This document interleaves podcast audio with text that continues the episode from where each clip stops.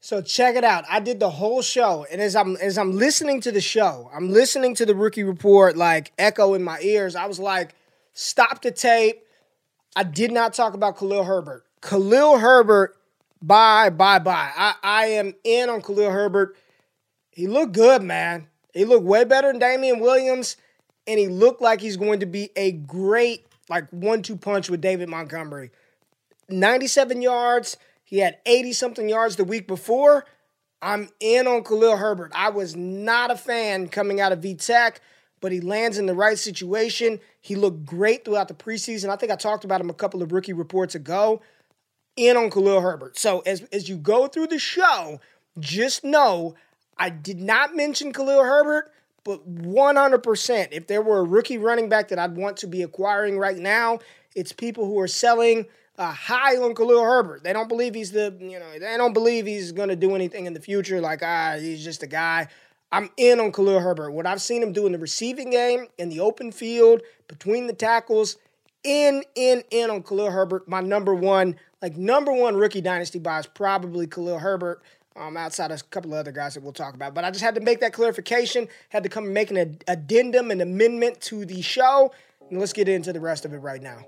What's going down, everybody? Welcome back to the station. Welcome back to the channel. Y'all know who it is. It's your boy Ray G. You can find me on Twitter at RayGQ. This is the rookie report. I needed, look, I needed like a week, two weeks to just decompress from the rookie class because outside of a handful of players, nobody was doing jack shit in this rookie class. So I just want to say welcome. Thank you for being here. If it's your first time on the channel, smash the subscribe button, hit the like, engage with the good people in the comments. And if you are listening audio only via the podcast Destination Devy, or you can find it on dynastyleaguefootball.com, make sure you subscribe over there as well.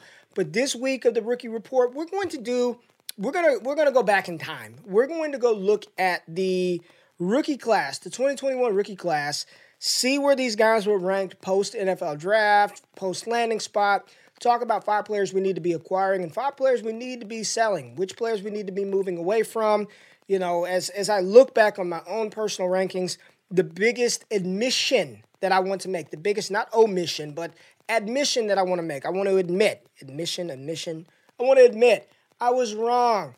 At the during the entire process, I had Devonta Smith ranked ahead of Ja'Marr Chase. I had those two guys as one, two. One, two. So it wasn't like I had Ja'Marr Chase at five, six, seven, like some other people had him at two. But it is clear at this point in time, the guy who is pacing with Randy Moss is one of the best wide receivers in the rookie season in NFL history. He was the clear alpha. He was the top dog. I am wrong. Now, Devonta Smith is still pacing for over a 1,000 yards, over 80 receptions think he's pretty damn good and a clear cut wide receiver two out of this class. But the offense with Jalen Hurts is definitely holding him back right now. And the connection that Joe Burrow has with Ja'Marr Chase is undeniable. I mean, that is just like a bond, match made in heaven. And my favorite play from Ja'Marr Chase this season has nothing to do with him catching the ball. It was the way that he blocked for Joe Mixon on that 50 plus yard touchdown reception. Just shows you the attitude, the want to, the effort, and you saw some of that speed for him to catch up and just absolutely pancake the defender uh, that was attempting to tackle Joe Mixon. So uh, we're going to dive into the database, Prospect Talk database. Jordan Backus, rising star in the analytical community uh, in the analytics community in fantasy football, this dude is going to be the next big thing. He's developed something fantastic over there uh, at Prospect Talk. So please support him, support the other content creators over there. Patreon.com forward slash Prospect Talk. You get access to this dope stuff that you're about to see right now. And we're just going to blast from the past and look at these rookies uh, here. Let's uh, let's let's make me a little bit smaller here. Let's uh, let's let's make that go down just a tad bit. All right, there we go. I'm in the corner. We're there, and we are going to take a look at uh, the guys' super flex rankings that we had coming into this season. So we look back. It's Trevor Lawrence, Justin Fields, Trey Lance is the top three players um, in this uh, rookie class with followed by Najee Harris and Ja'Marr Chase. So let's just stop there. We've got Lawrence, Fields, Lance, Harrison, Chase. If if we were redoing this today in Superflex, my question is, you know, how much of an argument could be made for Najee Harris and or Ja'Marr Chase, I mean, bumping up to 102, to 103, right?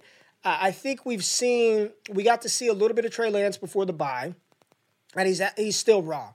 He's a, he's a very, very raw quarterback with all the necessary tools to be a great quarterback when it's all said and done, but he still needs some time. Kyle Shanahan needs to get it going with Trey Lance.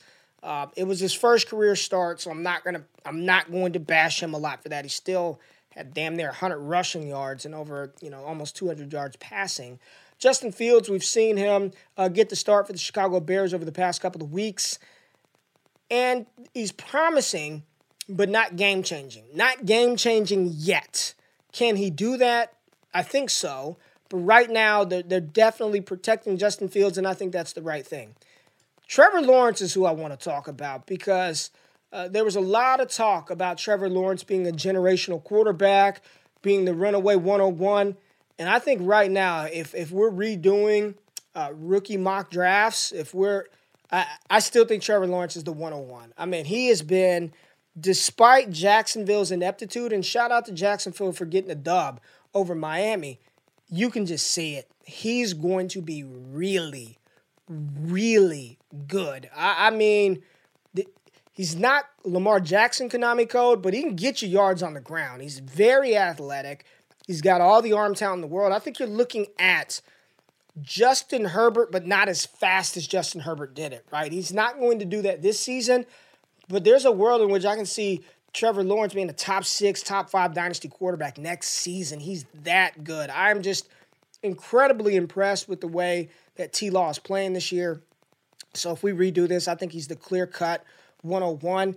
Be interesting to see where Najee Harris and his volume and workload with the Pittsburgh Steelers, where he would fall, and Ja'Marr Chase, uh, where those two would fall, because I think there could be a case to be made if we redid this rookie, mock or rookie drafts. It would go Trevor Lawrence, uh, Ja'Marr Chase, Najee Harris, Trevor Lawrence, Najee Harris, Ja'Marr Chase, followed by the quarterbacks, right?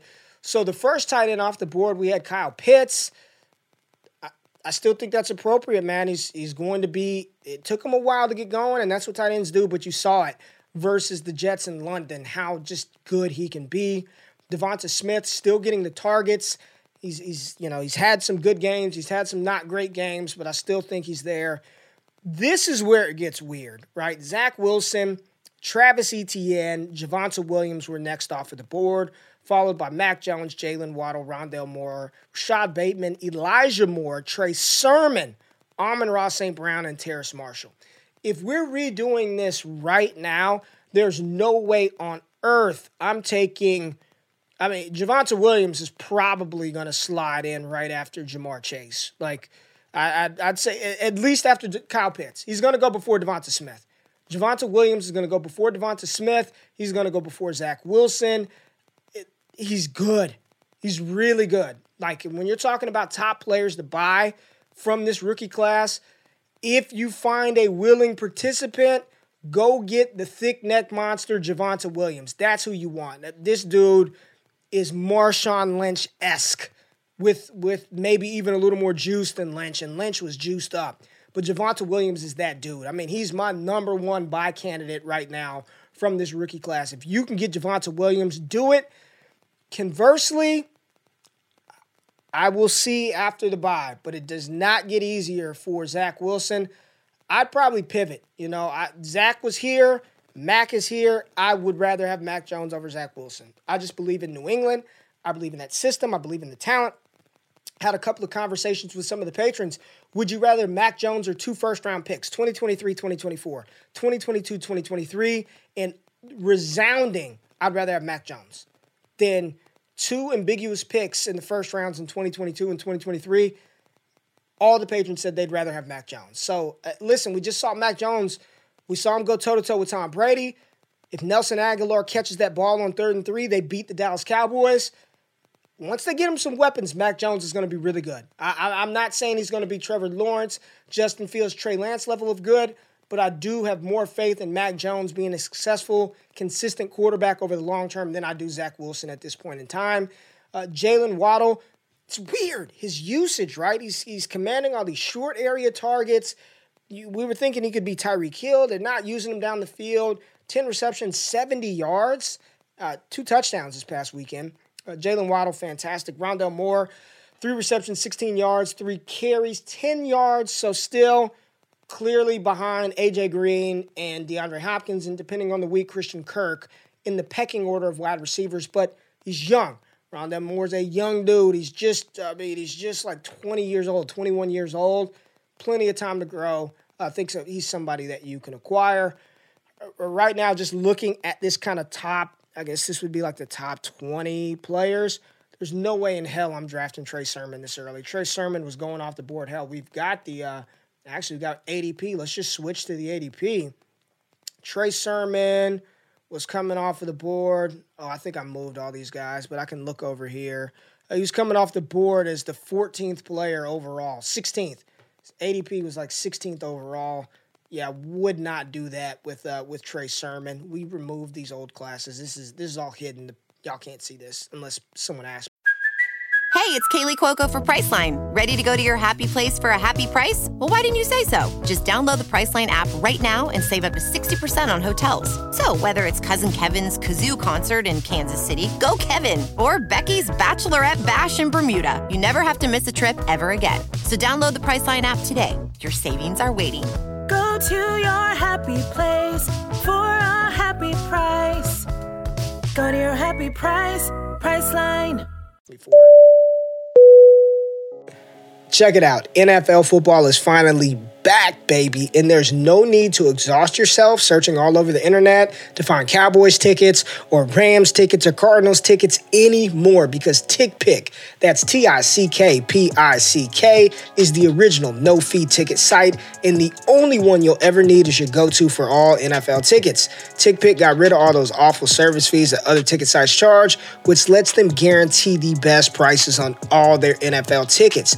Don't believe it? If you can find better prices, for the same seats on another ticket site, TickPick will give you 110% of the difference in, in purchase price. Listen, I know you want to go to a Cowboys game here in Texas, or you want to go see those awful Jaguars play on the road. TickPick has you covered. Visit tickpick.com slash Devy today and use the promo code Devy to save $10 off your first order for those Dallas Cowboy tickets or whatever your favorite NFL team tickets are. Um, a player that you need to be buying, and we talked about him a lot last week. Kadarius Toney, the wide receiver from the Giants, we saw in his first drive. Dude had like three receptions, 40 yards, then he hurt his ankle. So all the talk about him not breaking out early, not doing any of that stuff, doesn't matter. When he's on the field, he's dynamic. He looks exactly like he looked at Florida. I would be trying to acquire some Kadarius Toney. Uh, Mari Rogers, Wolf, Kellen Mond, no thank you. Terrace Marshall, another player, sneaky, sneaky buy candidate right now. Robbie Anderson is dropping everything under the sun right now. He's not doing anything. I, I wouldn't even be surprised if they got rid of him last year. I know they gave him a two year extension.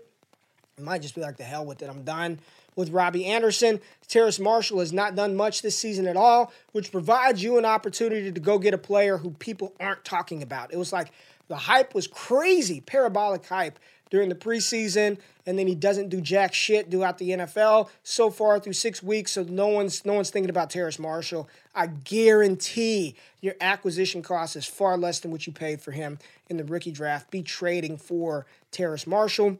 I also think Nico Collins is a player that you can go out and get. The Texans are terrible. Davis Mills stinks. They will have a quarterback next year from the 2022 class. We saw Nico Collins get designated uh, off of IR. He played this past week, caught a couple of passes. I'm in on Nico Collins.